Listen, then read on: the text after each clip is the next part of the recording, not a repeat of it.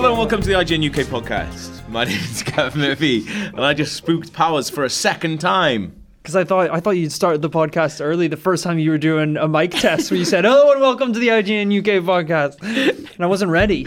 Well, You weren't and in the Alicia, zone. well, you and Alicia were having a little chat, and I was just like, I'm like We're, ta- we're About- talking about, about- Stratford's chain of acid attacks, and then I thought, and then you went, "Hello and welcome to the podcast." I was like, "Is that Which, in it?" which ironically, we have now started the podcast talking about acid attacks. So yeah, can't it get away from comes it, full and that's circle. the real problem. uh, I'm also joined by Hello, I'm Alicia. Yay. Nice to meet you. expert on acid attacks. I've just But- learned. Whoa, now that sounds like I'm sort You're So into them. I'm holding a boiling mug of tea in my hand. it's, this is very dangerous territory. We're talking about basically there's a shopping centre in Stratford that Yeah. you actually I, I only know it because like you walk through it to get to the loading bar in Stratford. Yeah. which is very good. You should go there. Oh yeah, that's Um, so true. That's the only time, but like there's always just people just skating badly. Hey, um, now that's some pretty good, so I don't like know. really good steak, skating I, happens. I've never seen right. I thought about this the other day when I was on the South Bank. 'cause you know they've got that little skate park in the South Bank as well. Yeah, but that's bad. I've never seen anybody good at skating with my own eyes. No, Like you I've seen need- videos of should come out with me people- sometime. Are you good? Oh yeah, big time. I do. Oh, he on X game mode. You're just gonna open up like Tony Hawk or something, and Gab be like, "No, this isn't what I meant." Rory. but I, I, I was waiting. For, I was meeting someone the other day, so I stood and watched people down on that South Bank one just for like five ten minutes. Yeah, they're quite bad. all shite. Someone, I remember someone explaining that that little shopping center in Stratford to me one time, and they were like, like it's just The a normal shopping center, and then when everything closes, it just becomes this mad kind of international waters Yeah. type anything Yeah. goes. And I It was like. I was like, well, that can't be right. And then I was going through it one time, Yeah. and it's just like there was people raving in the corner, Yeah. like a bunch of homeless people sleeping on Yeah. one side, other people just rollerblading, like discoing down the halls. I'm like, what is this? You have um, yeah, It's you have like hip hop crews, skater crews. It's amazing. insane. it's like brilliant. Mad. So this is a lovely podcast. We're going to talk about some lovely things, and later on, uh, I've got a little interview that I did with Alex Garland ages ago, way before Christmas, um,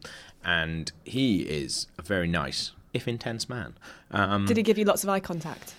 uh, yeah, I feel like that's a sign of intensity. Yeah, yeah, just yeah, like yeah. I'm doing it now. Um, I'm not but- even breaking. Yeah, that'll be later on in the podcast. First of all, though, Powers and I have finally played What Remains of Edith Finch. Yeah. Um, and it was this really funny thing where on the weekend, because I've been meaning to play it for so fucking long. I think it's one of those games. It's just Yeah. it was on everyone's to-do Because list. everyone was going on about it, and I thought, okay, I'm going to play it. But I think in my head, I thought it was something very different to what it actually was.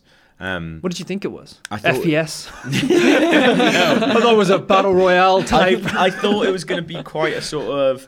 I thought it was going to be more like um, everyone's gone to Rapture. Yeah, So because sort of like as you soon as walk you say walking and get- sim, yeah. people think, It okay, is kind of like that. No, but it's not. So anyway, so I thought oh, I'll down, I'll download it. Good then- counterpoint. Let's yeah. So I thought I downloaded it on the weekend, downloaded it, but didn't Oh. get to get a chance to play it. But then uh, I spoke to you because I saw like a tweet from you or your girlfriend saying, "Oh, I'm finally playing this." Yeah. So I thought, oh, I'll I'll talk to you about. It. And there was this amazing moment where I said to you, I was like, oh, because like basically the, you have to know about how we sit. So I sit next to Powers, facing uh, west, and um, behind us is Joe and Cardi facing east. And I Why said, to, wording it like Because this? then you've got the you've got the thing. So basically, I turned to Powers and said, "Oh, hey man, did you just start playing Edith Finch? Like, um, I've just downloaded it." And then I was like, "What did you think?" And you went, "Yeah, yeah, it's good." Um, and I saw Cardi and Joe, who like, it was like their second favorite game last year, just turn around being like, "He's massively underselling it." And like you had a really good time, but it was like a Monday morning, and I was like, "Hey, how's how was this game?" yeah, I don't know. I don't know how to word it. I it was lo- so funny. I love the game. I thought it was great. Uh, but I, there there was more in that game. I think I'm probably gonna forget than like is gonna stick with me. Do you think? Like there's one- there was one particular uh, like kind of sequence, which I think we talked about the fish factory yeah, sequence. yeah, Well, Lewis, yeah. I'm being very Mm, ca- okay. careful Yeah, with my yeah. choice of words. Um, it's like that one was I think the Amazing. mm, probably the only one where after it I was like, holy shit! I was like, that was incredible. There's a lot, of, a lot of other ones I was like, oh, okay, like I could take this. We should probably we should probably explain the premise of the game Yes. to people who've never heard of it before. Yeah, So yeah. it's kind of like it's a, it's a walking sim, but the idea is that you play as Edith Finch, who's going back to the family home that she's grown up in, and there's a curse on her family, Yeah. and everyone dies a really untimely death. Sounds really, really dark, Yeah. but basically, she's the last person left of her family, and every time a family member dies, they board up their room, and so the Yeah. potential mechanic is finding your way into the rooms of these family members, and mm-hmm. when you do, you find out the story of how they died, and it is actually quite for a story that's about death. It's really centered on life. Like there's something Yeah. about it that's really optimistic. Like it's not it's not super dark. Um, Yeah. It's kind of like a it feels like a Wes Anderson movie in yeah, some in some bits, I think definitely. That's Yeah, for sure. got that. I think like. I, I like that's the thing. I didn't know what it was going to be, but Mm. it basically comes up with, like, forget the walking sim part of it because it comes Yeah, up with these. Because every room, basically, the way it tells you a story tells you in a different way, and that's what I wasn't expecting. I Mm. Thought you were just going to be this person walking around finding out different things. Oh, right. Whereas when you go into a different room, every room is like this new sort of mechanic. Yeah. And there's a couple of game mechanics in it. Like, There's one at one point where you're controlling this sort of like tentacle thing, and I remember I was playing it going. I want a full game like this. This is amazing. Obviously, you don't want a full game like that. There's no way of sustaining it. But Mm. they come up with all these really cool little mechanics throughout it to tell you the story that are just fun to play for, you know, like five, ten minutes sort of thing. Yeah. It's so rich, and I love I love that idea of approaching game. Games are like narrative devices. They you know they can be incredible tools of storytelling, and then to actually look. Not just I'm going to tell you a story and here's a script and here's some characters. Yeah. Looking at ways that game mechanics can reflect the characters Yeah. and like how you can have a level that like ref- drives a narrative forward just through on a mechanical level. It's really Yeah. really smart. It's uh, like I genuinely, when I played it, and but at the end I was like, that is a masterpiece. I thought it was fucking incredible. Um, I was playing with my girlfriend who was doing work at the time, and she was like drawing, and she, she I was like, do you mind if I play this game? She's like, no, no, no, go for it. So she kind of was like looking up now and again, and then she looked up, like after like five, after like twenty minutes. She wasn't drawing anymore, and we were just playing the game. She was just like, "No, I bet. have to, I have to watch all of this now." It was like the in The um, Simpsons with Milhouse. She thought she was drawing tattoos and looked down. It was she was just writing Edith Finch, like trailing off the page.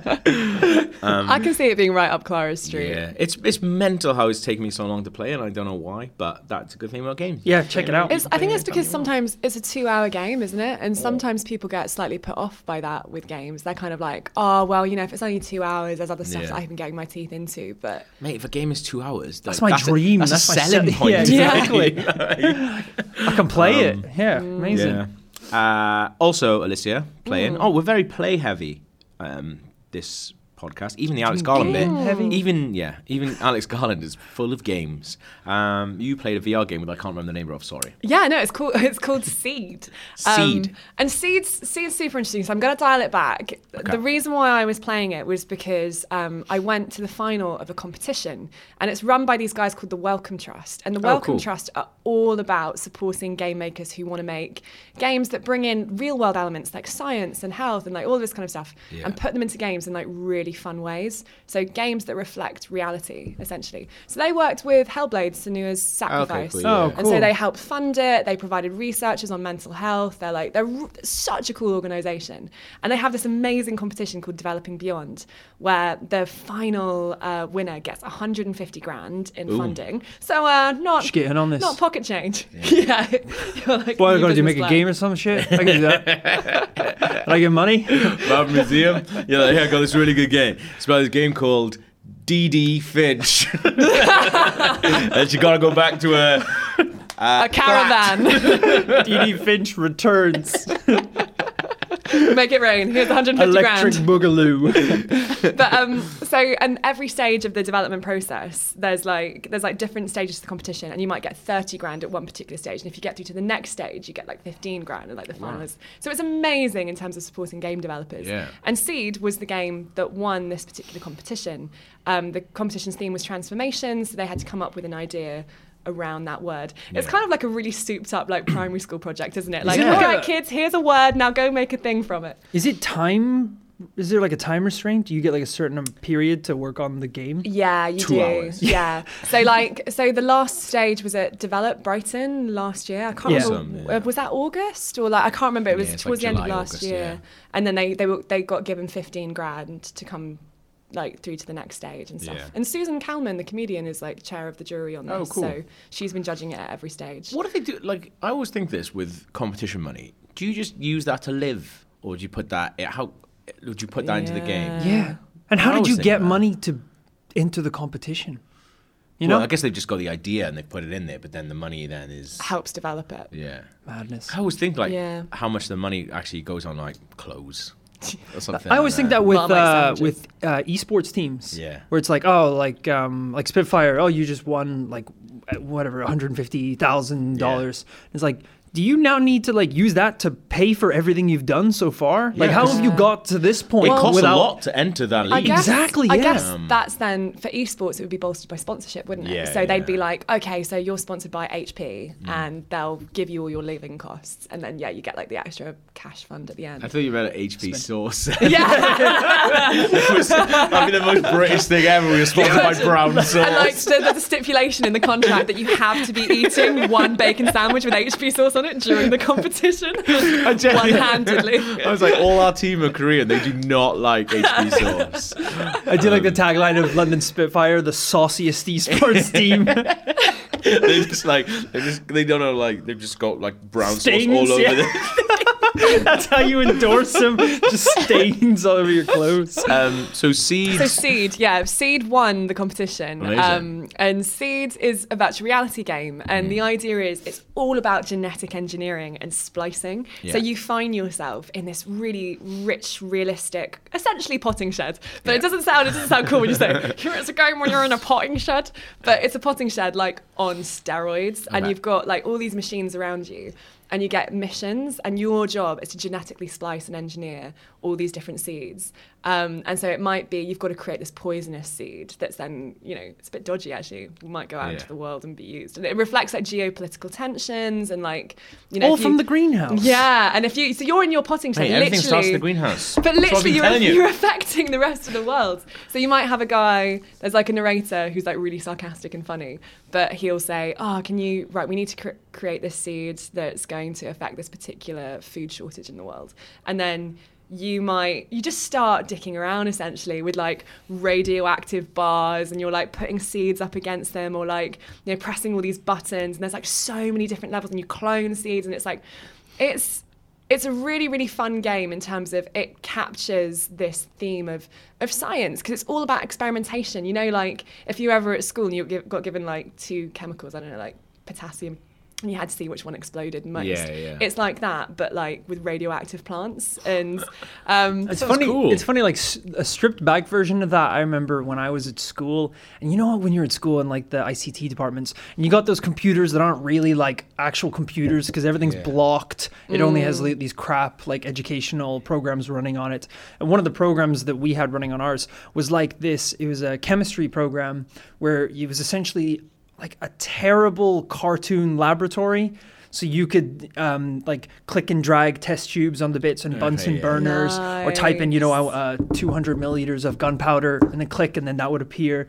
Um, and similar to that, like obviously because we were kids, we would just see what shit we What could mix could together make, to yeah. make things blow up. Yeah, like you just stack like 20 piles of gunpowder and then put like a Bunsen burner at the bottom That's and see if you could crash the program. like Rory.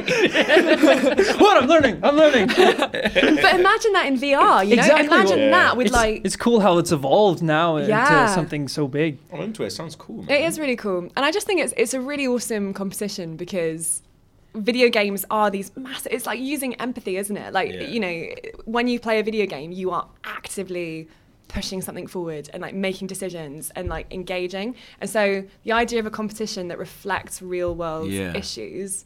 Using that through games rather than say films, saying, "Oh, let's make a film about a real world issue," that just ends up being quite like educational Yeah. and dull. Like this is using fun and entertainment to really like drive conversations about big issues. That's cool. I, like, I've, I've got ideas for games. How can I give Do me it. the give me Do the it. money? Give me the bucks. What's, what's one of your ideas? I can't tell you, can I? Because Uh, one of them, Krupa and I have an idea for a game that I generally think it's fucking brilliant. Really? Yeah. really, I really want to know. Um, yeah. Maybe we've not got a live mic on you with thousands of people listening, It, uh, stealing your idea. yeah, idea. Krupa and I, I think, because we used to sit like next to each other and we used to talk about like this game and then when we got we got drunk one time we basically planned out like how the game would work. Then we were just like Sobered it. up and you're like, oh, it's Mario. but then we were like we, and he gets turtles and there's a fucking dinosaur taking his girl. I love you man.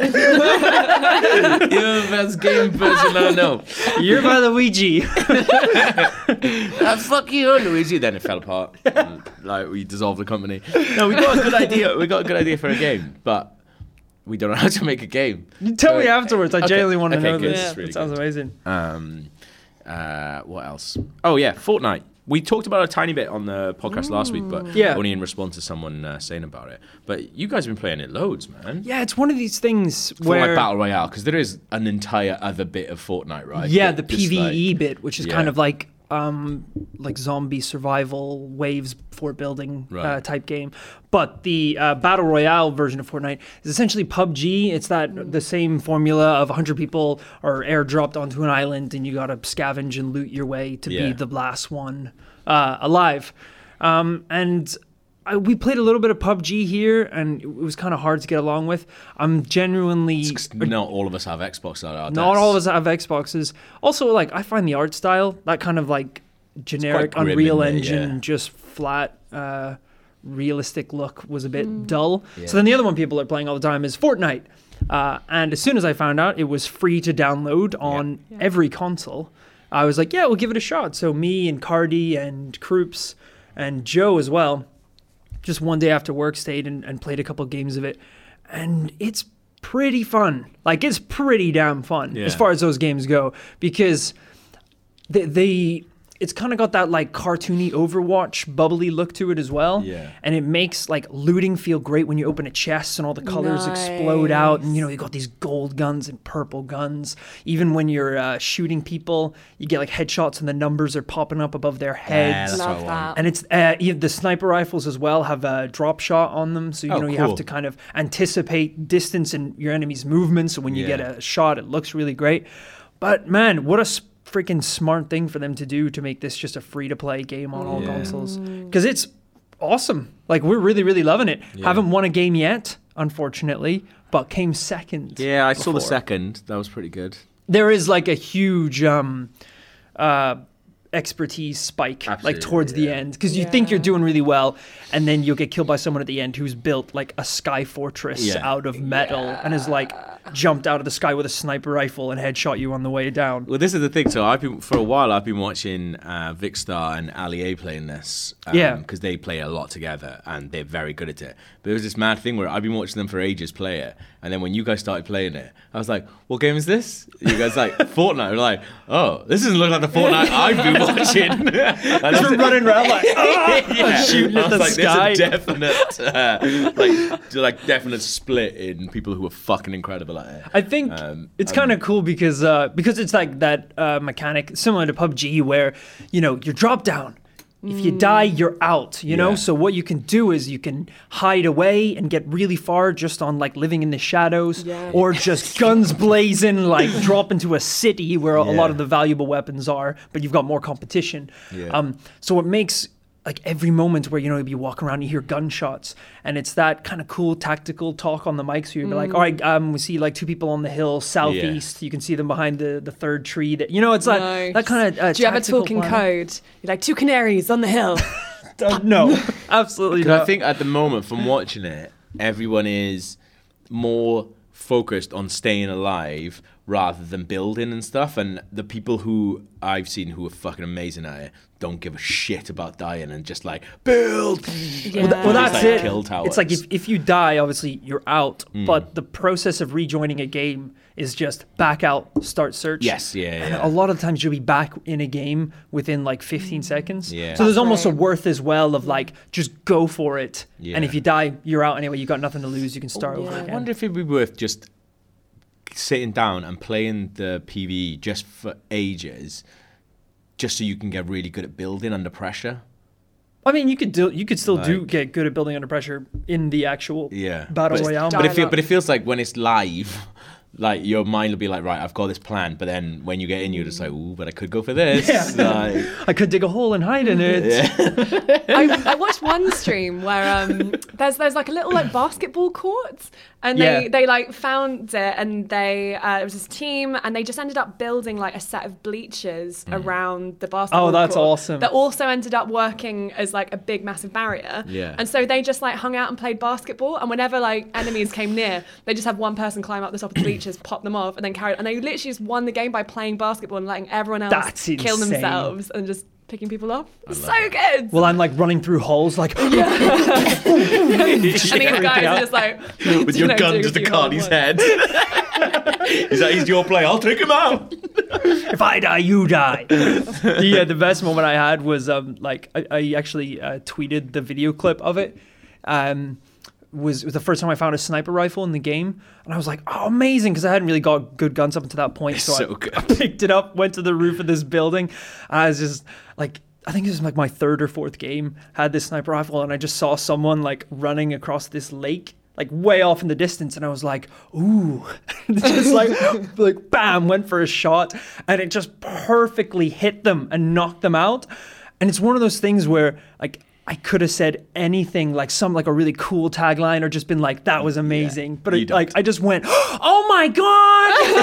Like, it's, It's so high pitched. It's so high pitch, and it's like that was a beast shot. It's like the fucking nerdiest. You're an anime it's character, So Rory. bad. It's so bad. It's very funny. But I was like properly losing my mind, and I think like that's what's kind of cool about this game is that uh, like if I did that in any other game, I probably wouldn't be as excited as I was in Yeah. uh, in Fortnite. So I'd say like if you want to give it a shot, I'd maybe stick with it because like the the um, actual building part is kind of annoying at the start, but you do get used to it after a while, and it's free. I so know it's free. That's Yeah. amazing. you can't really complain. Yeah, you can get it on Xbox, PlayStation, all for free. So yeah, give it a shot. Boom. Alicia, I've written here anything else cool because you were in a meeting. If Oh. do- if you don't, it's fine. Um, Because I've got something cool. Do you have something cool? Yeah. All right, lay it down. 20 minute interview with Alex Garland. Whoa. we walk out. Uh, so Alex Garland, if you don't know, direct. Uh, he directed. Well, he wrote Dredd. Uh, some people say that he may have directed it, but that's fine. He wrote and directed Ex Machina, uh, which is one of my favorite films of the year. It came out 2015, I think. Um, and his new film, Annihilation, uh, has come out in the US. This it's coming out in the US this week. Uh, comes out in on Netflix in the UK on March 12th. Um, so it's kind of strange because Paramount are releasing it in the US, but Netflix are releasing it in the UK. So it doesn't really have a cinema release in the UK, um, which is kind of strange. but it does have one in the but the, it does have one in the US. That's weird. yeah, which is like a, a strange thing. But anyway, I mean, Netflix are the heroes and have gone. Yeah, There we're- are we're stranger things on Netflix. Um, we, um, we gave it a 7.5 review. Like, I'm really interested in this film. So it's Natalie Portman, Tessa Thompson, and uh, what's his chops? Uh, oh, fucking- what's the guy from Ex Machina called? Oscar Isaac. And um, it, it's an adaptation of a series of books that are apparently mad. So Terri Schwartz in the US is a massive fan of these books, um, and it just looks like this crazy sort of sci-fi action. Kind of like dreamy, this weird stuff going on that you're not quite sure, like different dimensions and things like that. It's right up his alley as Um, well. Yeah, like, and I so I spoke to him for a bit, and he said this really interesting thing, which you'll hear. But he basically said the way that he adapted it was he read the book once, and then he never looked at the book again, and he kind of like adapted it through this weird sort of remembering different tiny elements of it. And apparently when you know the story that's an actual perfect way of doing this book because it kind of thinks a lot of like dreamlike things and odd stuff going on. That is pretty That's cool. actually Yeah. quite smart. um, or lazy. Uh, or he's just gone. I can't be asked. Yeah. again books are long aren't they? Well, it's one of those things like I know uh, like there's a lot of musicians who like if they have an idea for a song or a melody, Yeah. like people will record it on their phone so they don't forget it. Mm. But then other people think uh, don't record it or write it down Yeah. because if you can't remember it, then it's, not not, a good melody. It's not a good melody. So it's the same with the book. Like if he reads it once, all the bits he can't remember, then yeah they're not worth remembering. yeah So what I'm saying is the book's probably terrible. um, but also like he's a huge fan of video games, but like in a mad amazing way. We've done we've done a bunch of Um, stuff with him yeah, before. we He's it- awesome. We spoke to him around Ex Machina. Uh, so we talked a little bit more about video games. Like he said when he left, he's like, "This is the only." He's like, "Everywhere I go, people ask me about video games now." But he's like, "This is the only podcast I come on where I, I'm allowed to actually talk about like mechanics and like how much I love like the great. roll animation in Dark Souls and things like that." Like, which is really cool. Um, but yeah, he he also uh, like I'm a huge fan of a film that he. Didn't direct, but he adapted uh, the screenplay of uh, "Never Let Me Go," which is Oh, I love Never Let Me film, Go. yeah. He directed that. he didn't direct that. He adapted the screenplay Right, for got it. you. Yeah, um, it's an amazing film. And basically, I told a story about showing it to someone Mm. for the first time, and he tells a really funny story about that sort of, which we've talked about a lot on this, which is because we've all recently showed people the Prestige, and you kind of like Yeah. you're watching it, but you're watching it with one eye on them, going, "Oh, are they enjoying it in the right One eye way?" I'm forward, not literally the other one at 90 degrees. Um, and he's got a really funny story about that. So let's get that in there right now. So, Alex, when we get people on the podcast, we usually ask them um, for three things. First of all, is their favorite movie? Oh fuck! Are you serious? Yeah. Um, all right. Uh, okay. So, apart from the fact I don't have a favorite movie, which Yeah. I'm sure you hear that a lot, uh, recently, or not recently, for a while, uh, a film I've thought about a lot is Stalker. Um, uh, it, it's. Uh, do you know it? I don't know. It's directed by a Russian director, uh, Tarkovsky. Um, it's got an amazing story behind its production. Yeah. If anyone's interested in reading about a hard film to make, they should check out, I guess, on Wikipedia and, and look up the, Yeah. the story of how it was made. Um, uh, it's a really uh, epically slow, strange science fiction movie Okay. uh, about a group of three men uh, going on a journey into a place called the Zone. And Right. um, uh, I'd been thinking about it for years and slightly sort of fixated on it for years, and I'm far from the only one. There's a lot of people who are hooked on that movie. Um, it's it's actually it, it's not. It, it- it's not a particularly original choice. I mean, it, it, like lots of people are very interested in that film, and um, uh, so I, I would I'd say that Stalker Tarkovsky. Awesome. Do you have a favorite video game? Yeah, um, I do sort of. I, I, I've got I've got a few though. okay. Why do I have to say one? You can you can say a couple. That's fine. I'd say Bioshock, Yeah. the original Bioshock. the first one. Yeah, I'd say Tempest 2000, which was a game on the Jaguar, Yeah. Jeff Minter game. Yeah. He's still making games as well. He's just now and again just putting out this mad stuff. Yeah, like, Did absolutely. some incredible stuff on the Vita. Absolutely, yeah. Um, uh, I really like the Half Life games um, as a sort of collection. I think Yeah. they're pretty amazing. Uh, you, you, you know what I? Why I'm blanking on it. You're a big Dark Souls fan it. as well, aren't you? Like I Dark Souls, love Dark Souls. Yeah. Absolutely love Dark Souls, but there's another one, and it's actually the one I'd put top of the list, and it's the zombie one, um, PlayStation game. Resident Evil. No, no, no, no. What? What? Last of Us. Last of Us.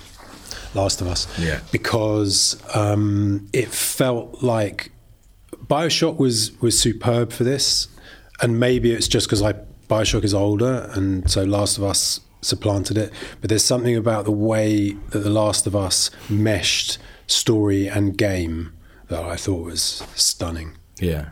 Stunning, actually. I remember the last time we had you on the podcast, and it's something that I tell a lot of people now, especially when I interview people, like journalists and other people who make things, when they say, "Oh, I haven't got time to play video games." I I've remember, got the, time. I remember the last time you came time. on. I think you had three level thirty Destiny characters. Yeah. Um, and it's one of those things that I always tell people because they, um, when they just go, "Oh, I'm, you know, I haven't got time to play video games," like, well, yeah, you, you can make Alex Garland's got time, so I don't. I mean, whatever that says about me. Um, sure, but yeah, no, I love games. I grew up with games. I, I was, um, uh, you know, I'm 47. I, my lifespan is close to the lifespan of video games. You know, from Pong to Space Invaders and Manic Miner, and you know, and you just sort of keep going. Yeah. And uh, Um, Chuckie Egg, by the way, that's another game I Yeah. could have mentioned. That was That, that's definitely. I'm sure there's probably a failed Kickstarter going on right now for Chuckie Egg somewhere, where someone's trying to bring that How back and old are make you? it 3D. I'm 32. How do you how do you know about Chuckie Egg? I'm a That's loser. before your time. I mean, literally, you weren't born. It's because I like I was just obsessed with video games like growing up, and I think but I was quite poor as well, so I was always like two or three like cycles behind everyone Right. because I was I grew up on hand me down video game consoles Got and it. things. So it. it was like one of those things where someone up the street would get like a SNES and I would get his old box, Right, of, which had NES. and stuff like that. Right, yeah, so, sure. And that happened like until I was old enough to buy my own console. So So it gave you a sort of automatic research. essentially, state. yeah, which is really good. The thing about Chuckie Egg is I actually replayed it not that long ago, and what Yeah. what surprised me was that often with that period of video games, they were brutally difficult. Yeah. like really very very hard. You replay Manic Miner. Yeah. um, you know that Matt Yeah, Smith yeah. game. You know, precursor to Jet Set Willy, and the, it's it's pixel perfect precision Absolutely. required Yeah. again and again and again. And Chuckie Egg is more like Mario. Hmm. It's got a kind of uh, it, there's a sort of forgiving quality to it. It's it's it's still difficult, Yeah. but you can crack it. Yeah. Whereas Manic Miner, you needed to have some very remarkable OCD gaming Yeah. skills to complete that game. I always remember, like in the King of Kong documentary, where like they, you know, that's just Donkey Kong, but Yeah. he's drawing like little, you know, things on the actual screen. I'm not sure if he actually did that or it was just for the purpose of the documentary, but you can kind of see that. Like I a good remember, documentary, Yeah, I remember. I remember used to doing it though for like Streets of Rage. Like I Mm-hmm. would draw out the levels. Like me and my sister would draw out the levels, so we knew exactly where to go for, like, so we could complete and be like, right, we had a map of each level Yeah. to go and things like that. Yeah, it makes think- sense. Yeah, I think that that's what was required, Yeah. and um, uh, and real kind of twitch gaming skills as well, Yeah. like serious reaction times. And broadly speaking, games just got easier and easier and easier. I think one of the reasons I like the Dark Souls games Yeah. is that to an extent they push you back to that difficulty level Yeah. and that crazy sense of sort of achievement when you you beat something Yeah. you figure out oh i see what i've got to do yeah. it's no point rolling right i've got to roll left Absolutely, yeah. you know that kind of thing But we started a series here. Um, we've we've got a colleague who plays a lot of first person shooters, and Yeah. he's a maniac to play video games with because everything is just exploding, and that's just how he plays everything. Mm-hmm. So we started the series to see if, if he could finish Dark Souls by the time Dark Souls three come out. So we gave us we gave ourselves I think about three weeks, and uh, that was tight. That was really like it made him a better player. Yeah. We've continued the series now with like Bloodborne and Dark Souls three and things like that. But yeah, those it's a very special skill to have. first person shooters like um uh it, they're where i really feel my age actually um playing online uh Absolutely, yeah. just just not good enough Yeah. um i don't know it, it I don't know why it is. Maybe it's it's the pace of it, or I just cannot bring myself Yeah. quickly enough. I'll spot someone, and by the time I've spotted them, I'm dead. And Yeah. At a certain point, you just think, "Oh fuck it, I can't keep doing this." Yeah. But anyway, Yeah, I just did it playing through Star Wars Battlefront 2 now. I played through the, like the single player campaign of that. And Yeah. by the end of that, I was like, I'm really good at this. And then went online, played for about four minutes. I was like, this is. doesn't work like that though, does it? yeah. Because the skill set for PvE is just Yeah. different to PvP, Yeah, and if you want to get good at PvP, you just have to play PvP and just do it Yeah, it's one of those things as well. That, like I just came back to time. Like when you said, like, oh, I don't have the time, but I was like, if you've got the time, then I probably do as well. I suppose. What I do is I blitz it. Okay. So I'll I'll be working, working, working, and then stop. Yeah. And then it's like my decompression Yeah. will be two months, six weeks, whatever it is, of just grinding up That's whatever it was last time we met a Destiny Yeah. character. Because that's a lot of grinding in that, isn't it? Yeah, So- yeah. And uh, do you have a favorite TV show? Uh, yeah. Uh, this last year, Handmaid's Tale. It's amazing, isn't it? Uh, it's stunning. Yeah. It's one of those things where I love it, but I can't watch more than one episode at a time, which I think is fine. I yeah, I've I've heard people say that. Hmm. Uh, I I could uh, I I couldn't stop, and um, when I ran out of episodes, um, it was really frustrating Yeah. having to wait. I, that as a bit of film drama is remarkable, absolutely yeah. remarkable, beautifully scripted, uh, beautifully acted, beautifully shot, um, uh, and just got such content, you know, such so much to to think about. I remember because obviously while you're watching, there's a point where you realise, oh, I see everything that's happening here in this very very strange alternate world they're showing. But everything they're happening they're, they're showing here happens. This Yeah. is, and um, and of course that's what you realise, and that's what you're supposed to realise. And then there was a point where there's an episode where.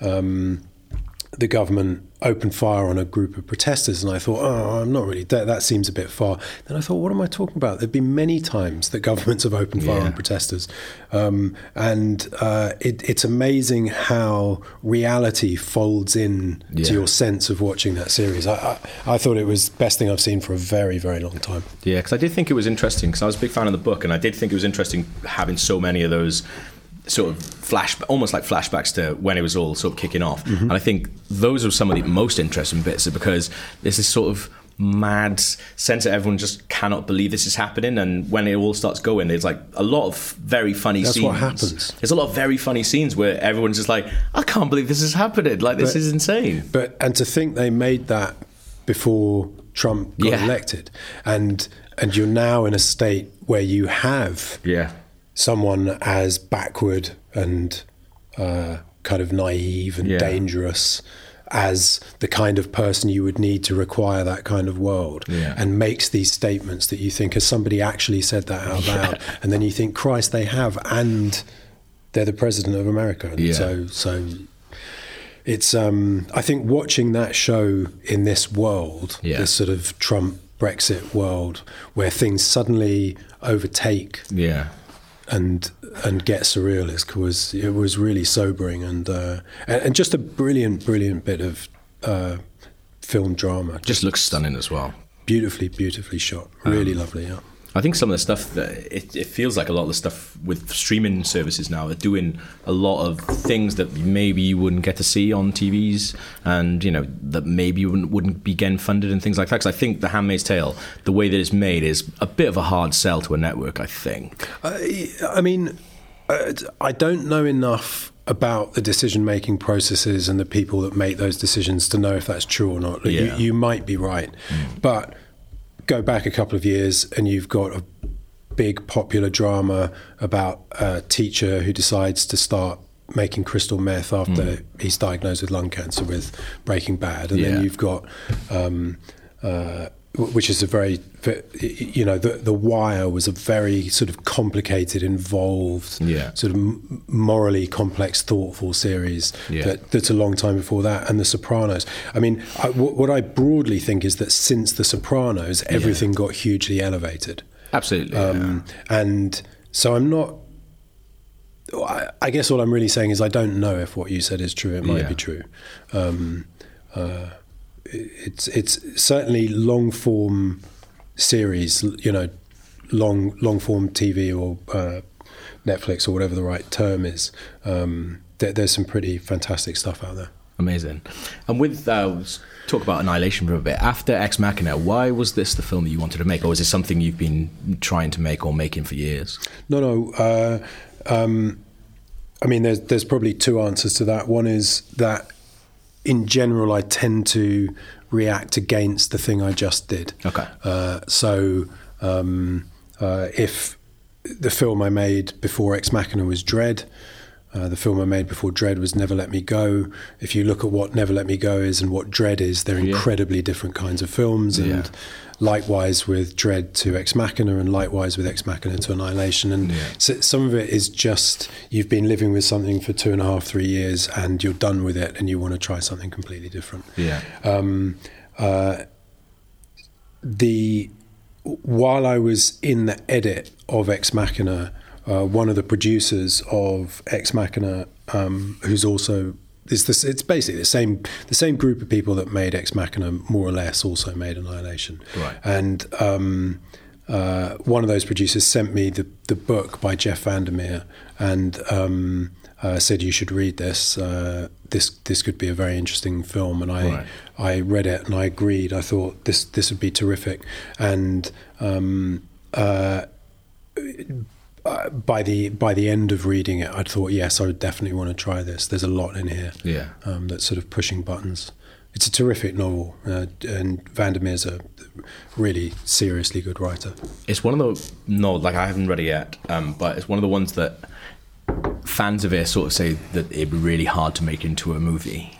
It was fucking hard to make it into a movie, and I, I, I would not uh, in any way. Um, uh, say that I have necessarily achieved Yeah. uh, the, the ambition of making it into a movie. I've made it uh, with the people uh, I work with into something. Right. Um, it exists. I can tell you that. Um, if if you did if you did a, a straight literal beat by beat Yeah. um, adaptation. Uh, it, it would certainly be very hard, and I've done that before um, on on the book Never Let Me Go, uh, the, which was it was a book, and then Yeah. I worked on the adaptation to make it into a film. That was a very faithful adaptation It to the yeah, extent yeah. of transcribing dialogue and that kind of thing. This, w- while I was reading it, I was thinking you can't do that with this, and uh, the thing that interested me about it, in part, not not only but just in part, was that it it had a sort of dream state aspect to it. Right. Um, in in the reading of it, it's like being in a dream state, and so I thought I don't, I can't do it, it would be like someone telling you their dream and then you trying to film their dream. It would just sort of be impossible. So I took a kind of principle or a theory, um, which was that I then didn't reread the book. I I made a film as a memory of Okay. a dream state provided by Jeff Vandermeer, if you see what I mean. I do, yeah. And um, uh, so it has strong correlation with the book in some ways, Yeah. and non-correlation in other ways. And um, uh, that it, I, it was very sort of good of Jeff to let me do that. Yeah. Um, uh, and it was it was an idea that came from reading the book while reading it, thinking. I don't know how to adapt this, but this is one way to approach it, and and it felt true to the book Right. in that crucial respect. I guess like you've got to make the call with some things. Like as you said, like I'm a huge fan of Never Let Me Go and of the book and the film. Um, but as you said, like that is pretty much what it is, which is awesome. Um, you've how do you make the call between what you can? you As you going in as a director, going right, I can definitely see that on the screen, but I cannot see that on the screen, sort of thing. In adaptations in general, Yeah. I don't know. I don't know. uh, you, I, ask someone who knows. I, I, I think. I think what you do is. I'll tell you one thing is that when I'm writing a script, initially I don't really think about the practicalities. Yeah. So if I think something should be in the script, I'll just put it in, and then later have difficult conversations with producers or financiers about whether this is something which is actually achievable or not. Yeah. Um, so so so on those practical, so that is to say, on a creative level, you just put in whatever you want. Hmm. On a practical level, well, okay, then then there's an argument to be had, but you don't have the argument on the first draft. You you try to write the thing truly to what you think it should be. Yeah. And then you try and just keep that stuff. Okay. You just you try and f- have a sort of lateral, like a way around the problem to Yeah. to s- try to solve it. That's yeah. Sounds like a pain in the ass, but hopefully it's That's good. the job. That's basically the job, isn't it? Yeah. If it was that bad, I should get another job. We talk a lot on the podcast about um, showing your favorite things to other people, and I did that with Never Let Me Go because it's one of my favorite films, and I showed wow, it to. that's very nice of you to say. I love that film. Yeah, uh, think it's it's a very unusual film for anyone to choose because Yeah. it's sort of. Um, uh, I think a lot of people just find it too bleak, but It is quite bleak, but I think people kind of like bleak. You see, like you know, Black Mirror is. they bloody don't. It's like I, I beg to differ. I, I can I can sort of direct you to several uh, of my box office results that would indicate pretty clearly that people do not like Bleak. But but anyway, yeah. Well, maybe people don't like going out to see Bleak because you know they've got to have a night out of it, but people like Bleak in the comfort of their own home, maybe. Uh, maybe. Yeah. Okay. Um, but I'll I take your word for it. I showed uh, Never Let Me Go to a new girlfriend like recently, and because she hadn't seen it, Hmm. and it's one of those ones because like, we talk about the podcast about like how much of a stress that is sometimes to show people. And it's one of those ones where it was like a Sunday afternoon. I was just like looking over it all the time, being like, she into this? I'm not sure. And then by the end, I was like, do you, do you like that? She was like, yeah, I fucking love that. I was like, oh, thank Oh, God. well, that's good. It's like, you need to give me more of that. Like, have you got any sort of stories about trying to show people things that you love and the stress that comes with that? It's uh, oddly, I was I was talking about this to my son the other day because um, he's 14 and he Hmm. Right, he okay. tried to show uh, a movie to some of his mates. It was um, the Steve Jobs movie. Okay, yeah. Um, uh, that um, with Fassbender and Danny Yeah. Boyle. And, um, uh, it's a very very good film. Hmm. And but for whatever reasons, his his pals hadn't dug it, and because they wanted to watch, you know. Whatever it was, some Yeah. The Purge or something. Don't and uh, um, and uh, he was talking about that feeling of being crestfallen. Yeah. you know, and and the fe- he was describing the feeling you have in a room where you've chosen something and you gradually start to sense that people are sort of saying, "Oh, I'm just going to go and make a cup of tea," Yeah. and then they say, "No, no, d- don't pause it. I'll, I'll just." Oh, it's the worst. It's terrible, exactly, and and it's and it's weird because I remember that so well uh, when he was talking about it because you'd you'd you know there'd be a a bunch of you and you'd get someone would get nominated to go to the video shop to go and rent a video, which obviously they don't have that anymore. It's easier for the, Yeah. these days, but and you'd go up, come back with you know. Holding Apocalypse Now or something, Yeah. thinking, yeah, they'll really like this, and then gradually realizing they don't. And I know the feeling. Yeah, it's not I know it very well. It's a horrible feeling. Actually. Yeah. It's a weirdly horrible feeling. It's strange, isn't it? I think it's and almost like you said, like obviously it's different now with like Netflix and things like that. It's almost like more pressure because there's so much choice. Whereas like if you'd gone to the video shop and you wrote like Apocalypse Now, whatever happens, you're fucking watching Apocalypse Now because you're not going back to the video shop. Whereas if you start Oh, watching, sometimes I you- had to go back to the video shop. I really did. like go get Friday the Thirteenth. Go on. Basically, yeah, yeah. Um, but I guess like with now, there's so much choice and things. Like yesterday, I was at um, my girlfriend's house with her parents. They were trying to pick something to watch in the night. And in the end, I had to go home because I was just like, I can't sit here and watch your dad go Scroll through, through 10 anymore. 10 billion Like, options. because I've told him ten things to watch now, and I've gone, oh, you'll really like this, you really like this, and he's gone, yeah, okay. Yeah. And you sort of see him scroll past, and you're like, I'm going home. Yeah, there's a lot of choice. There's a lot of choice, and um, the interesting thing is how is how things float out of that. Yeah. What what gets remembered and what doesn't, and uh, and also there's a generational aspect to it. Um, I I saw it I saw it recently when uh, Blade Runner 2049 came out, and actually whilst playing uh, um, online.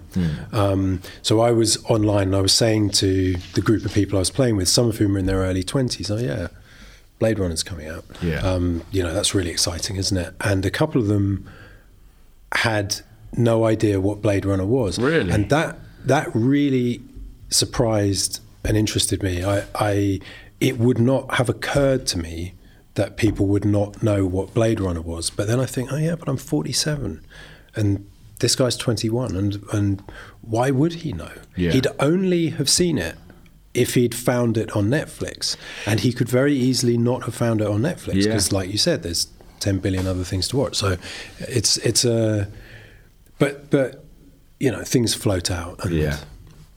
You know. And Annihilation is going to be on Netflix in the UK. So, Yep. how do you think you're going to make that float out of everything else? It's not my job to make it float out. I, I sort of, um, uh, I see my job as if people are kind of dumb enough to give me the money to make a film, I'll do it to the best of my ability, and then yeah. um, I sort of bow out. And just finally, um, obviously Disney are snapping up any director that you know does sci-fi or anything interesting at the moment. Do you sort of? I think a lot of people who maybe Not don't. me.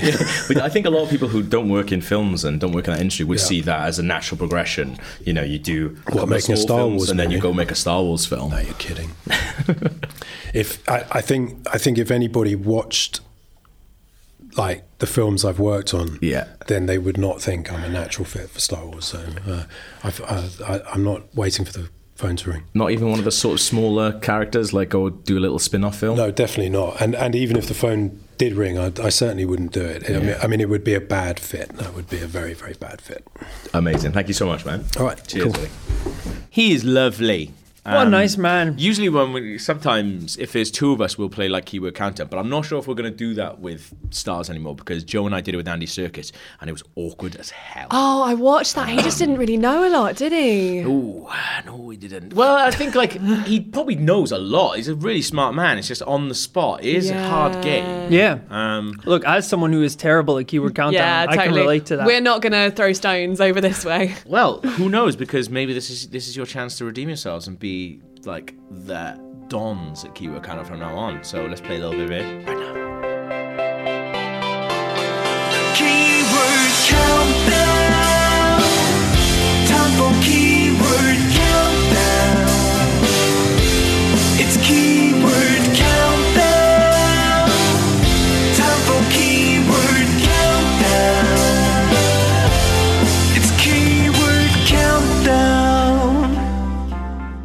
So if you don't know what keyword countdown is, IMDb categorized their films by a bunch of crazy keywords. What I've done, or what at P Kofi on Twitter has done, is taken five films, ten keywords a piece. You guys at home and you guys right here in front of me have to guess what those films are by the keywords. There's also a very good link Okay. between them as Okay. well. Thank you very much for sending this in. Oh, Rory, don't flex. Here we go. That's, not, that's intimidating. Why would you flex before a game of keyword countdown? Here we, here we go. Film number one Unnecessary Guilt. Post traumatic stress. Uh, never let me go. Tastes like chicken joke. Anchorman 2. Mild, Mask. Mild violence. This is hard. It's like chicken joke. Post traumatic stress. Arranged marriage. Shaman. Memoirs Monty of a Geisha. Python and the Holy Grail. Reference to Shakespeare's Hamlet.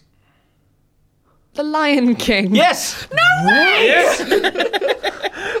yes! That's amazing. Well done. Four um, points. I threw that out as like, yeah, it won't be that. I just want to say Yeah. something. Well done. Claw fight, interspecies friendship, animal name and title. Well done. Nice. Four points there. Those were really, really hard I hard know, clues. it's for the Lion King. That's a pain in the ass. nice. Fair Here we play. go. Well done, Alicia. Film number two. Woman kicks a man. Kill Bill. I was just going to say that. Truth taken as a joke. Identity crisis.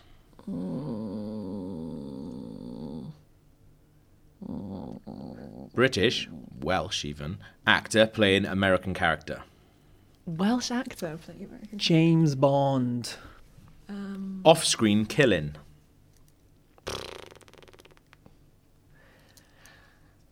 In a monologue. Killed during sex. Wow. Ooh, what a way to go. Um, Atomic Blonde. Um, Men's cosmetics. Ambiguous ending. What is this? I don't know. Final clue reference to Phil Collins. Oh, American Psycho. Yes. Oh, I've never seen American so Psycho. Haven't you? annoying. Oh, dude, watch it. It's amazing. Um, well done, Alicia. Alicia got a guess, and that's five points. It I'm feels getting like a fail when you get it on the last clue. Here How we go. about getting on no clues? Oh, this is a good one. What film as well? These are all brilliant films as well. Film number three plagiarism. Female butt jiggle. Great. That's going down as one of my favourite keyword countdown clues. Rivalry. Social network? Towel snapping. Ooh. Top Gun? Do they snap towels in Top Gun? It's Bikini car wash. Dodgeball. Competition. um, 2000s. She's the man. Um, Dancing. uh, t- oh, it's going to be Step Up. It's Step Up Two, Step Up Three, Step Up Four. Step Up How many the Step Up Five? streets. That's- Another stop up. Step up. Okay. But that's close. Imperative in title. Save the Last Dance. Um, Final clue cheerleading. Bring it on. Yeah. ah, I should have guessed good. that way earlier. Well done, pals. What a film as well. One point to powers there. Ooh, 5 1, two films left. This is good. Film number four. Based on book. Harry Potter. You're never gonna not guess Harry Potter. Hit by Female butt jiggle. Philosopher's Stone. Hit by bus. Um, mean Girls. Yes! God damn it. Oh, nine points for Alicia there. That's 14 points overall to Alicia. Uh, the other ones, mathletes, older personal pl- older person playing teen, female antagonist, musical number, two-word title, split screen telephone call, friends who hate each other, teen angst. I feel like we were Mean primed Girls. by previous naughties uh, keywords. No? No, no, no. No, I mean, as, as in it just it just put you in the mindset. of, Yeah, like, maybe. What movies came out? Oh, well done. Here we go. Uh, final final one then. Can I win? I can't win, can I? You're on one point. Alyssa's on fourteen. So if you even if you guessed it first, you'd be on eleven points, and even if you got the thing, you'd be on twelve. So no, you can't. Can, can win. we say then for this round, if I get it right, first clue, it's a million. Uh, yeah. Okay. What? He's not. I jump in the rankings. but also, you take it really seriously, and you're like, "That was a million. I remember." Like, and you walk out, "Yeah, I've just won every keyword countdown because Ever. I've got a million points." It'd be great if you took things that seriously. I just might. Let's find out. Here we go. Oh no! Film number five. Directorial debut. Oh, come on. yeah, that's right. So, second one's half a mil? No. Is this how? Absolutely. million for that. The rest you don't get. Do you want me to move on? No. Uh, have we mentioned it yet? It's not Dodgeball, is it? Nope. Mm, not Snow Patrol? Nope. Oasis? Nope. Um, uh, All right, I'm gonna go on. all right, fine. Kasabian. um, directorial debut, PTA. Parent Teacher Association. I forgot. I blanked earlier what PTA was, and I had to look it up. Um, Because I was thinking Paul Thomas Anderson, but that would be a weird keyword. um, Mrs. Doubtfire. Shot in the eye. That's Super- actually a big clue. Superman. Because you know how early on it is. Clap into music. Who gets shot in the eye? Sexy teacher. Dark hero.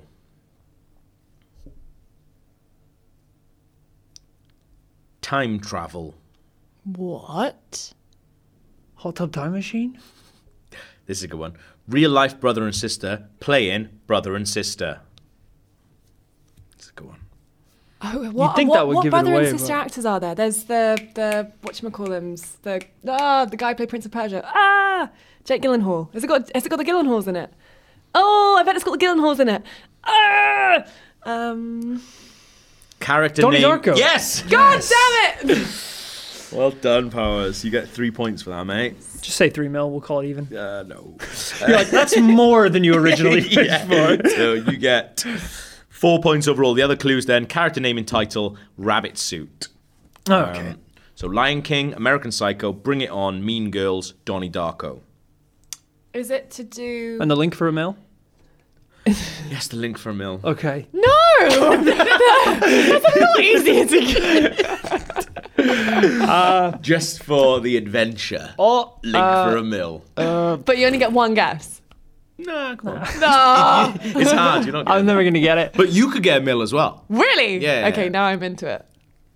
Um, Lion King, American Psycho, Bring It On, Mean Girls, Donnie Darko. I'm actually super interested to see if anybody at home gets this link. All have a cheerleader or cheerleading in it. Email IGN underscore UK feedback IGN.com. Don't lie. What? So you're not going to say it? Yeah. Okay. Uh, Um, uh, it's all involves people dressing up as animals or pretending to be animals. Very good, but it's not. anything to do with animals? Nope. Shit. It's nothing to do with anything that's in the film. Oh, it'll be to do Oh. with, so it's to do with the creating of the film, with the development. Kind of. Um, the scripts had loads of it, you're like- words in them. it's like I'm gonna say. You didn't know where that sentence was going when you started. All the scripts were All the scripts. were- were printed. Hill- It's because what I try to do is watch your face. So sometimes you start a sentence and you'll go, oh, and you get a twinkle in your eye. Um, uh, all were directors' debuts. The director, no. Um, all were released on a Tuesday. Uneven day, All of were- them had premieres in. You can have it then. They were all cult slash big films with straight to DVD sequels. Of course. Donnie Darko had a straight to Oh, it's DVD terrible. sequel. What is yeah. it called? It's Samantha Donnie Darko. Lito. Oh, it's all about it's all about the daughter. Yeah, um, sister. Sorry, yeah. That sounds awful. Lion King 2 is actually a banging film. Is it? Yeah. It's really good. It's got a great soundtrack. They actually use one of the songs from The Lion King 2 in the Lion King musical in London because it's that good.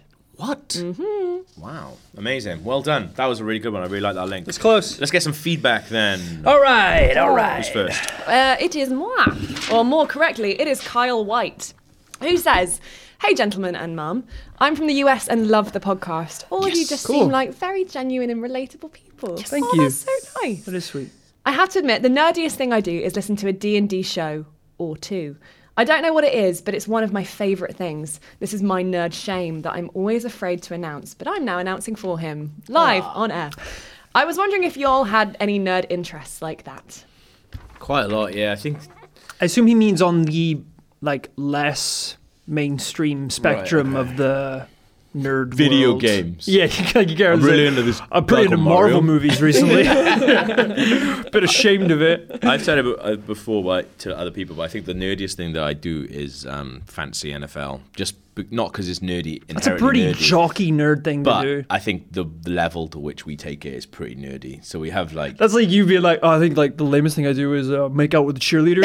It's like, yeah, yeah. Pretty ashamed of my massive penis as well. I know you're just bragging. I think uh, the nerdiest thing I do is just uh, do uh, 360s uh, on my skateboard, or, or just hit them, whatever, on the way here. Lame. Um, just because like we're idiots who don't really know what we're doing. We've been doing it for years, and we Right. have like a trophy that is super embarrassing. All everyone is embarrassed of it. Uh, everyone not in the league is embarrassed of it. Right. talk about it. Um, we have like little tournaments. We have at the end of each season, we all meet up and rent like a cottage somewhere, and then we have like a presentation evening. I appreciate the showmanship. Um, like, it's That's pretty cool. and we like all dress up in suits. Uh, we call it the AGM, and we talk about like rules for the next season if you want to change anything. But also like everyone has got their own little inter tournaments as well. So like within we've got the banister, which is like a banister from a. Um, a house, just a wooden beam from a banister that you walk upstairs to, and that's got a spray painted silver uh, American football action figure on the top of it. It's an amazing trophy. Jesus.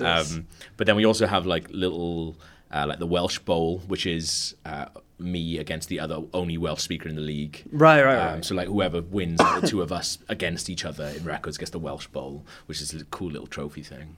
Um, yeah, it's good. That's. I was just gonna say Magic the Gathering, but uh, Yeah. um, Um, What do you have? I mean, I guess mine w- would be playing D and D. yeah. Do that a lot. Um, oh, I mean, okay. I guess like the nerdiest thing would be like, every every morning. You know how you Your have like obsession your with the unicycle. yeah yeah. I mean, you just said you I like games about DNA gene splicing plants in a VR greenhouse. I'm like to change the world my potting shed. Um, no, I mean I guess I listen to like a bunch of TED talks every morning, but I don't just listen to them. I'll have like morning? I'll have like makeup brush in one hand, laptop in the other, where Make I'll be notes. like with my right hand I'll be like making notes on the Ah. TED talk. Really? It's really sad. What a way to start the day. I Yeah. know, I know. Been up for like ten minutes. I'm like, oh, I'm just gonna learn about biodiversity That's in pretty Rio. cool to That be is fair. really cool. I Yeah. like that. Is it cool? Is it cool? What have you got, Powers? Uh, I got an email here from uh, Anthony Cade. Mm-hmm. Anthony says, Hello to you, good boys and girl. Great. It seems the birth of the Overwatch League has pretty much passed you by. Not true. Except for the mention of watching a game in loading bar. I've become addicted to watching the league and can't believe how long it's been since you guys mentioned one of the greatest games of all time. Is anyone in the office a watcher of the Overwatch League? And do you support any teams in particular?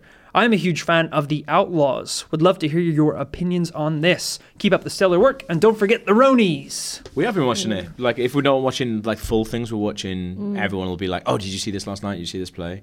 Like, Yeah. everyone's kind of into it. Yeah, we, we we watch it, especially when it was coming to the end. We watched it pretty religiously. Yeah, like it's just we're not allowed to talk about. If we talk about Overwatch on the podcast, people get pissed off. Yeah. We start talking about a like professional over, Overwatch league, people lose their damn minds. yeah. Yeah. like I, I went as far as so there was a big uh, the big finale you kind of finished with our team Nuts. London Spitfire Spit, spit, spit. uh, losing against the number one team and kind of having to like arc their way back some into the fucking finals. Rocky shit. It was incredible, like getting knocked down and then having to like getting back win up your way again. back up to the finals, um, which they then won as well by doing a reverse sweep and uh, getting the and getting the trophy. Um, but I actually because it was so late because of the time difference. The, the final game was on at like two in the morning or something. Yeah. So I actually went to sleep and like didn't check my phone or anything the next morning, and then rewatched it all on Twitch, which was really cool. So I was just screaming at my laptop. Um, but we all really, yeah, we all think enjoy now. And they actually just announced that they've brought out the reward system for Yeah. watching it, which I I haven't looked at the details. I don't know if it's any good or not. But you can essentially get. Um, league points Yeah. that you can spend on uh, skins from your favorite Overwatch teams to use in game, which is that's pretty cool. I think the it's a pretty cool like- incentive. I love it, but the only thing that's putting me off is like they they cop they go out of their way so much to copy other sports in terms of like how it's presented, how it's talked about, like the punditry and things like that. Why do they not go out of their way to just mirror a really popular sport league? Like the way that the league is actually run, because Yeah. it's quite confusing. Because you just go, okay, for this amount of time, there was a thing where I missed one of our, I was really into it. I missed one of the Spitfire games because I just didn't assume that they'd be playing that day.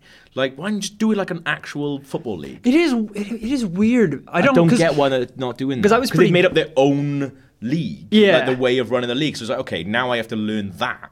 Um, I was pretty down on it as well because I was like, I was like, oh, okay, so we're gonna get to the finals, Hmm. but this is only the first of four finals Yeah. before the big competition happens. And It was kind of weird to wrap my head around it, but then maybe it's orchestrated differently because It has to be. it has to be so you keep up the the stream so it's consistent Yeah. or they need a more like instead of having one big payout four months down the line you Yeah. need to fund these teams throughout these mini seasons or Yeah. something i'm not entirely sure how it works Yeah. um, but it's very easy at least it's easy to keep track of Yes. like there's literally an Yeah, app where you can just see who's in which position Yeah. so in short we're loving it it's great Um, it was an awesome. Uh, if anyone follows Xavier, was the uh, wrestler. He was.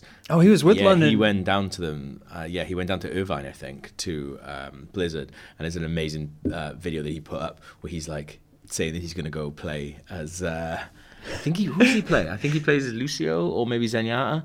Um, and I think he's going to go. He wanted to go play for the Spitfire. Like, yeah. Nice. that'd be Play amazing for us would be amazing. Um, here we go. Then found a bit of feedback from James Holland. Hi, IGN UK, UK team, and this is one of the emails. Powers went through and uh, highlighted them. He's literally just highlighted everything. I started highlighting it because you only highlight the relevant parts, and then I realized halfway through it's quite a short email, and I just highlighted the entire page. so this is James from Preston. It says, I recently bought and played the PS4 remake of Shadow of the Colossus, and while I did like it, I felt like I was missing something that made it one of the best games ever, and that's in quotes, so I don't know who he's quoting there. The graphics are beautiful, the music is amazing, but the empty world and often fiddly controls left something to be desired. I'm interested in your opinions. Has anyone else thought the same, or is it just me? I've seen a lot of people recently having a go at the empty world. Yeah. But I don't know when because we played it through for a show. It's just finished. Um, Unprepared to Try. We did four episodes of it, uh, which you should have a look at right now. Um, but it, it never feels empty because you're just you've got a purpose.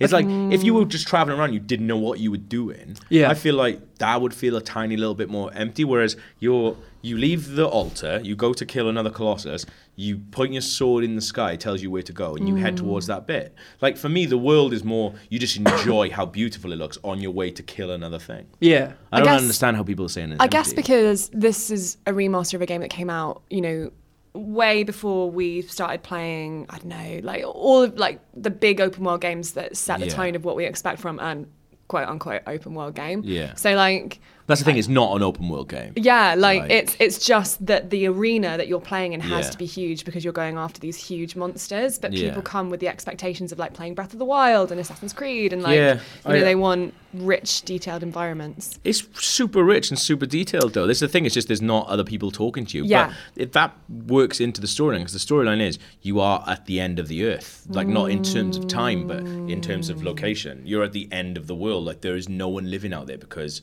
it's the end of the world. Also, I think it like it kind of illustrates the fact that the only things that are living in this area are these colossi. Yeah. Well, not You're- anymore. Well, that's a good point. Well, That's an aggro. secrets. Um, Um, and you're you're killing like the one thing that is Yeah. actually living here. Like there were times when we were running around. I think I even mentioned it in the Let's Plays where it does feel just empty and Hmm. cold, but th- in no way was that a negative thing. No. I actually thought it was kind of like eerie and Yeah. cool Reflective and I think that's the point of it. Yeah. Um, I think it's if you break it down, like it's it's basically like you know the levels are you going across the level and you get to a boss, and Yeah. it's just done in a really beautiful way. Like I, I've seen a lot of people saying, "Oh, it's such an empty world." Fuck that, man. It's not. Um, there's fucking sixty giants you got to kill in it. just point your sword in the sky, tells you where to go. Um, but yeah, I, I don't know. I, th- I I do think it is generally one of the best games. I don't think it is the best game ever. I, I it was weird you didn't seem like you struggled with fiddly controls, but I think me. Yeah. Oh, I mean, I did. Really? Just played it off. What? what I don't. I don't feel like because I've had a go of it now, and I don't feel like it's particularly fiddly. I think, I think it's purposely makes you do that because it's got to give you a tiny bit of a challenge. Otherwise, it's just climbing up and stabbing these things. Yeah, I feel like the, the engine's a little bit weird in the way that like sometimes you'll be running and Yeah. something will move and um like Antoine will just do like a front flip or something and you're like what what was that? That's you know the it's like horse doesn't know what he's fucking doing. yeah, it's crazy. Um but like the, the it's pretty Also, amazing. the, the guy's name is not Antoine. Antoine? We started calling him that. um, but Antoine you know, like I mean, it's. I think it's hard. I think there's a big thing at the moment where there's no middle ground for anything. And I've talked about this for ages, where everything is either the best thing ever or the worst thing ever. No one really knows the in between. I was I was on a trip recently um, with Tamoor from GameSpot, and we got to talking about this, and he was like, his opinion is actually really good, where like everybody wants to have their take. And they want their take to be the most noticed take on a thing. You're not getting noticed if you're just like, yeah, I thought it was great. I thought it was fine. Like, whereas Yeah. if you're like, this is the best thing ever, I've got like, yeah. and I feel like the people that I follow, this is not saying everyone in the world, the people that I follow, Americans are way worse at this than British people because so many times where we wake up and something has happened, a trailer's dropped or something like that, and it'll just be all the Americans I follow losing their minds for it, being like, this is the best trailer that's ever happened in the history of trailers.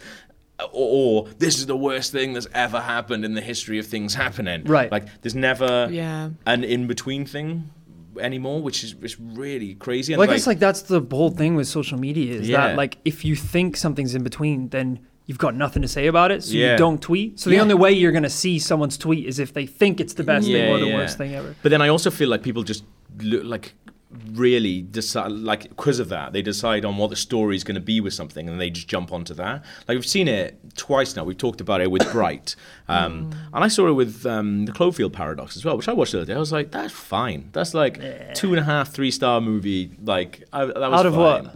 Out of Ten? five. Five, out of five. Um, I thought there's some really good bits in that, but I went into it going like, oh, everyone hates this. Like, it's the worst film ever. Maybe that sort of impinged on how I enjoyed it. But I remember, so then I kind of did a little search and like people who I like and sort of read their stuff, and they were just giving this absolute pasting. I was like, eh, I don't I th- I thought it was pretty bad. really? Yeah, I don't know. I like thought it was really fine. pretty bad. I, I, the, next week we're gonna, we've got this awesome interview with I just did with Joel Edgerton, and obviously he's the orc in Bright. And I said, so I said, oh, let's talk about Bright for a bit. And he was saying like he read some of the reviews, which he never does, but he read a couple of the reviews that were just like, this is the worst film ever. And he was mm. like, man, I want to take those people, sit them in a room, and show them some of the fucking worst films that I've ever seen. Yeah. Because he was like, I worked on that. That is not one of the worst films ever. He's like, wherever you think of it, it's not one of the worst films ever. I'm glad he at least thinks that way. It like hasn't got Well, he's a super down to earth guy. It's, Cool. it's one of my favorite interviews. Down to earth done, orc. Yeah. down to Middle Earth Orc. Yeah, Oh, there we are. There we go then. um, yeah. So Shadow of Colossus, good. Yeah. Fine. James does think it's amazing. Uh, if you want to get in touch with the podcast, you can. IGN underscore IGN underscore UK feedback at IGN.com. Yes. and We'll see you guys next week. Bye bye. Bye.